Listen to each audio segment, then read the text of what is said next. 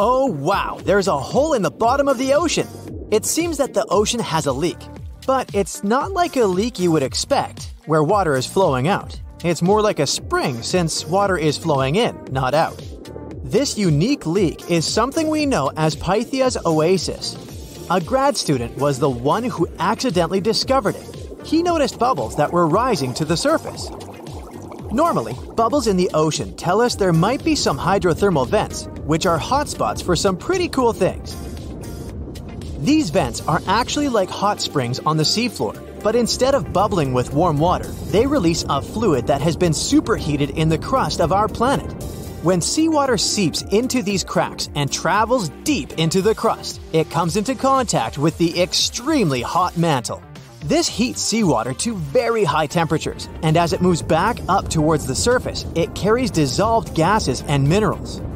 When the hot fluid shoots out of the vents, it mixes with the surrounding seawater and quickly cools down. Just a short distance away from the vent, the temperature can drop to a comfortable 68 degrees Fahrenheit or so, which is, as it seems, exactly what some creatures like.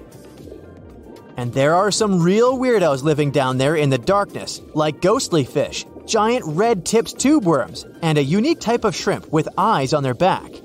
And some of them, like tube worms and bacteria, rely on the chemicals and minerals released by the vents to survive in harsh conditions. But in this case, the bubbling water didn't come from a hydrothermal vent. It was there because of a spring, and that's a bit more concerning. You see, the water in this reservoir needs to stay where it is. If too much of it seeps out, there could be some serious consequences, especially for the surrounding area. You can see this unusual leak along the Cascadia subduction zone, which is a massive fault line off the Pacific Northwest coast. It's a place where two pretty big plates that make up Earth's crust come together and slide along each other. The water from Pythia's oasis kinda acts as a lubricant between these plates. You can think of the fault zone as an air hockey table. When the fluid pressure is high, it's like you've turned the air on. That means the friction between the plates is reduced, which allows the plates to move. But if the fluid pressure is lower, the two plates can lock together, which then leads to the buildup of stress. Not that they'll feel bad, in the context of tectonic plates, stress is some pressure or force that can cause deformation. And if this stress starts to build up, at some point, it's gotta go somewhere. When it's too much, it can trigger earthquakes and most likely, not small ones.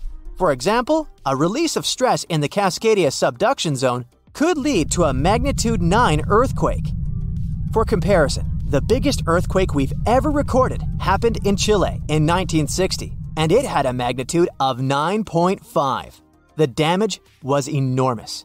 So, we hope the water will stay in its reservoir and keep maintaining the delicate balance between the tectonic plates. We've explored only 5% of the ocean. Who knows how many cool things are there at the bottom, waiting to be found? For example, check out these mysterious holes scientists have stumbled upon in the depths of the Atlantic Ocean, near the Azores. They're neatly aligned and are about 4 inches apart, or in some cases, even several feet. They resemble punctures left by a sewing machine. Some think these holes could have a biological origin. For instance, some fish may have made them while walking along the seafloor. Others believe we could be looking at something that's human made, maybe left by a spiked tire.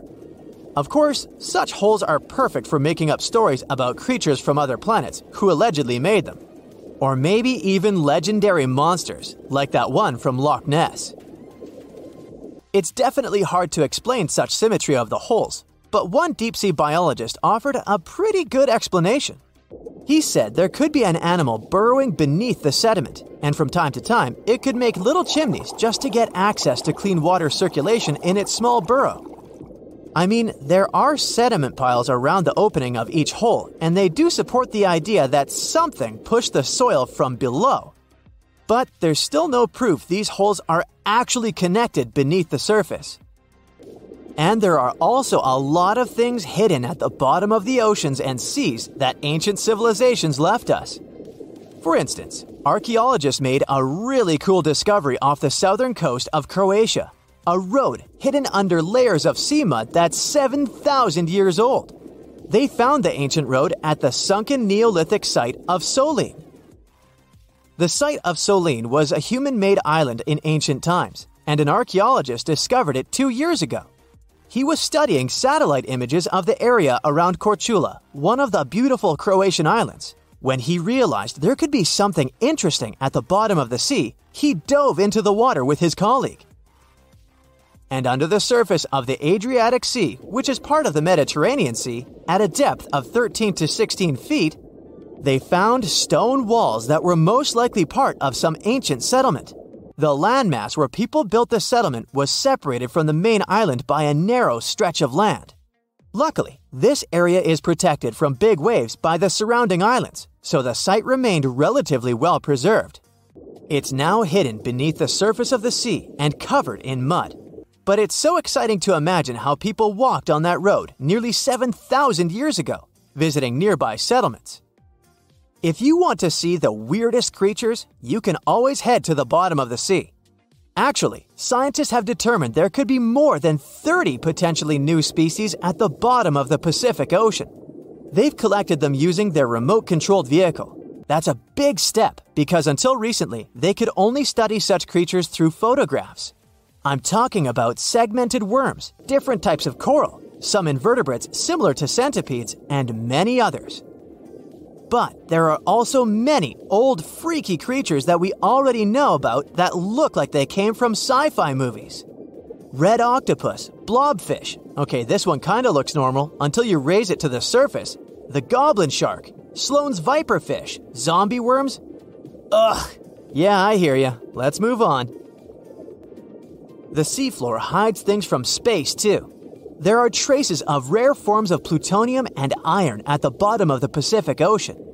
And what's awesome is that all this has come from space. These radioactive materials probably formed during some kind of cataclysmic event in space and eventually made their way out to our beautiful home planet. And this extraterrestrial debris most likely appeared on Earth within the past 10 million years. After it fell to the Pacific Ocean and settled at a depth of almost a mile, it became part of all those layers of rock down there. Plutonium is especially exciting for scientists. I mean, only tiny amounts of it have been found.